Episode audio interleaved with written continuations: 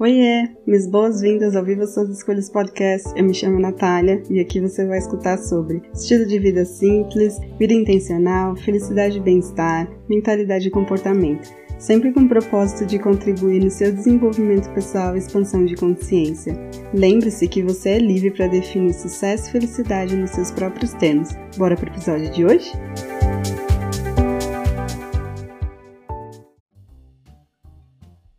Olá, minhas boas-vindas a mais um episódio do Viva Suas Escolhas Podcast. Eu me chamo Natália e eu fico feliz de ter você por aqui hoje. Atenção, atenção, chamando todas as pessoas que odeiam seus trabalhos. Atenção. É. O movimento antitrabalho, a grande renúncia e o velho dilema do eu odeio meu emprego. Será que as pessoas estão realmente cansadas de trabalhar e todo o contexto trabalhista explorador relacionado a isso? Ou realmente o trabalho precisa de uma nova roupagem? Até que ponto tolerar o trabalho por conta de um salário, um bom cargo ou alguns benefícios realmente sustenta sua satisfação profissional? Hoje vim cheio de questionamentos e espero que você goste do que eu tenho para compartilhar com você. Fique comigo até o final. Esse não é um episódio patrocinado por sindicatos trabalhistas. Lembro quando eu abri as portas do meu trabalho publicamente em 2019 e eu recebi uma pessoa para a sessão de clareza e ela escreveu em letras garrafais no formulário: Preciso de ajuda, eu odeio meu emprego. Eu lembro de ter lido aquilo e falado: É, eu não era a única. Talvez você se reconheça no mesmo cenário dessa pessoa. Você um dia acorda, alguém te pergunta o que você quer ser e precisa tomar uma decisão rápida. Logo, você escolhe a primeira coisa que vem à mente e remete à estabilidade e independência no futuro. De repente, se passam 10 anos e você está fazendo algo que nunca gostou e nunca se identificou. Mas você tem que sustentar essa escolha, pois toda a sua vida depende disso. Existem N razões para que a gente deixe de encontrar propósito e significado no trabalho e simplesmente apareça para trabalhar e ponto. E aqui vem algumas delas de acordo com um estudo feito pelo Instituto Gallup. 1. Um, expectativas irreais. Na prática, a teoria é diferente e a rotina profissional não é aquela maravilha como se imaginava. 2. Impaciência e frustração. A maioria das pessoas que estão nos postos de trabalho são os millennials e toda essa pressão para se chegar em algum lugar que não sabemos onde faz a gente querer ter resultados que levaria anos em alguns meses. FOMO e a sobrecarga digital, essa realidade falsa e completamente distorcida de que todo mundo está bem de vida menos você, e por isso vem a sensação de que algo de errado está acontecendo. E por fim, tem oportunidades no mercado, digamos que tem, mas duvido que uma pessoa que busca estágio tenha cinco anos de experiência e mais um monte de pré-requisitos sem fundamento.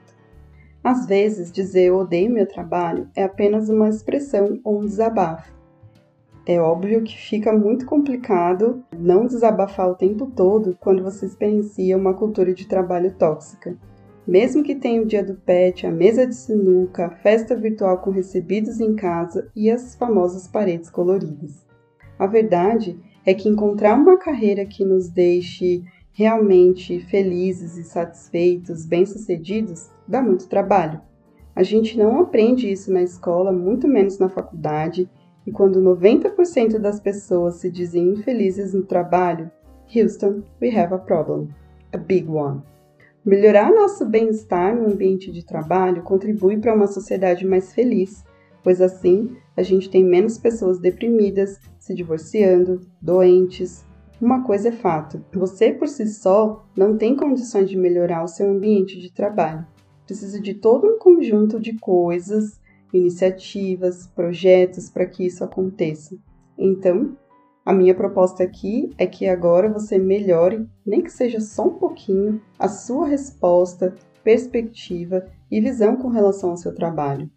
Melhorando pouco a sua experiência, a sua percepção de ódio pode mudar para tédio. E, acredite em mim, isso é um salto gigantesco. Infelizmente, a opção de sair do trabalho tóxico não é viável para muitas pessoas. Mas, se der para fazer as pazes com o momento atual, por favor, utilize essas estratégias. Fica de olho no que eu vou compartilhar aqui e, se precisar, volte alguns segundos para que você ouça de novo. Primeira coisa, cuidado com o vício de elogios. Nós somos treinados desde sempre a buscar por recompensas e acreditamos que boas notas, plaquinhas, troféu e ver sua foto circulando na comunicação interna são uma forma de amor. Mas é importante perceber se você realmente sente que é uma pessoa respeitada, tem autonomia, abertura para expor suas ideias no seu ambiente de trabalho. Tudo bem querer impressionar e a gente realmente gosta disso. Apenas observe se você faz isso para que exista uma validação externa e isso seja positivo e você tenha algumas horas aí de felicidade enquanto o parquinho pega fogo na realidade. 2. Separe sua vida do seu 9 por 5.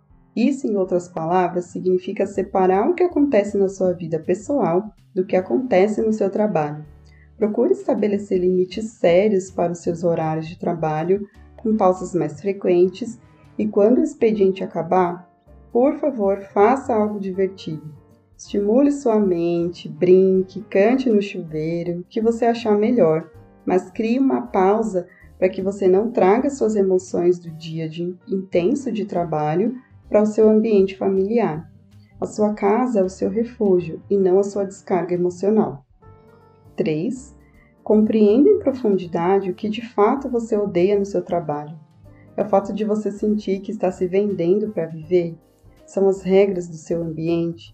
É uma liderança tóxica? Quando você tiver clareza de fato do que te incomoda, então é o momento de observar o que está ao seu alcance melhorar ou transformar.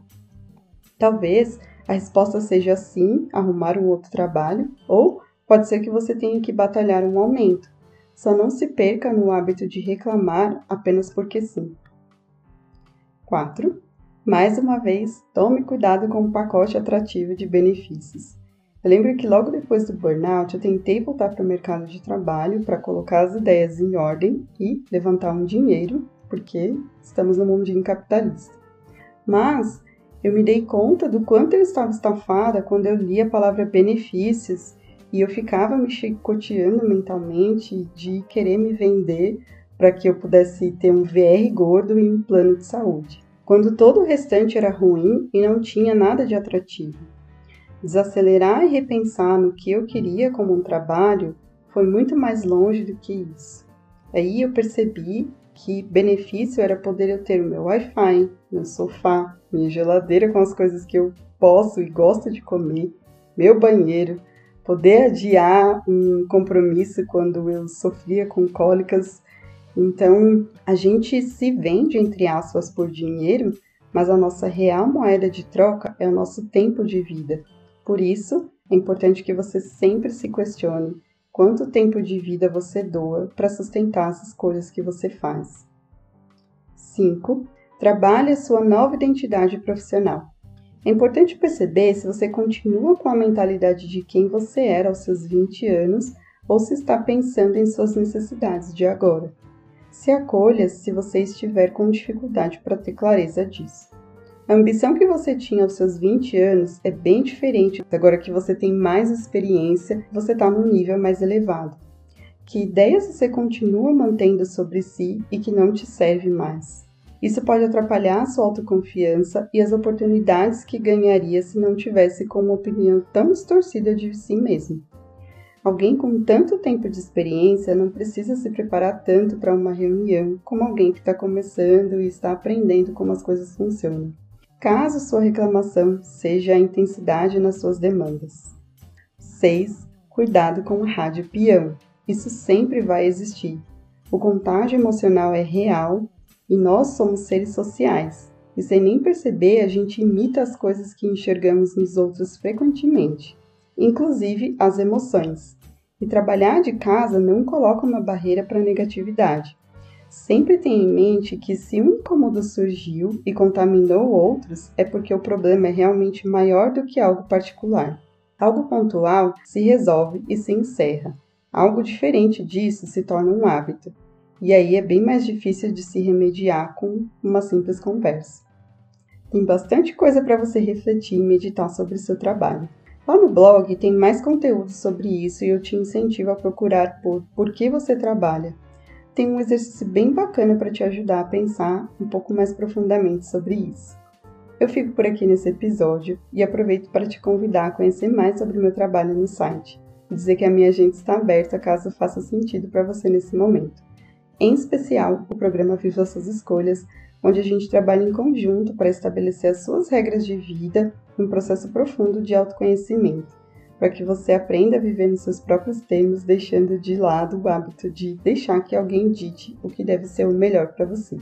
Fico por aqui nesse episódio, espero que você tenha gostado e lembre de ficar agora de olho nos recadinhos finais. Hey, não vai embora ainda! Quero te agradecer por você ter apertado o play e ficado até aqui comigo. Se você curtiu esse episódio, não deixe de compartilhar com quem precisa saber disso hoje.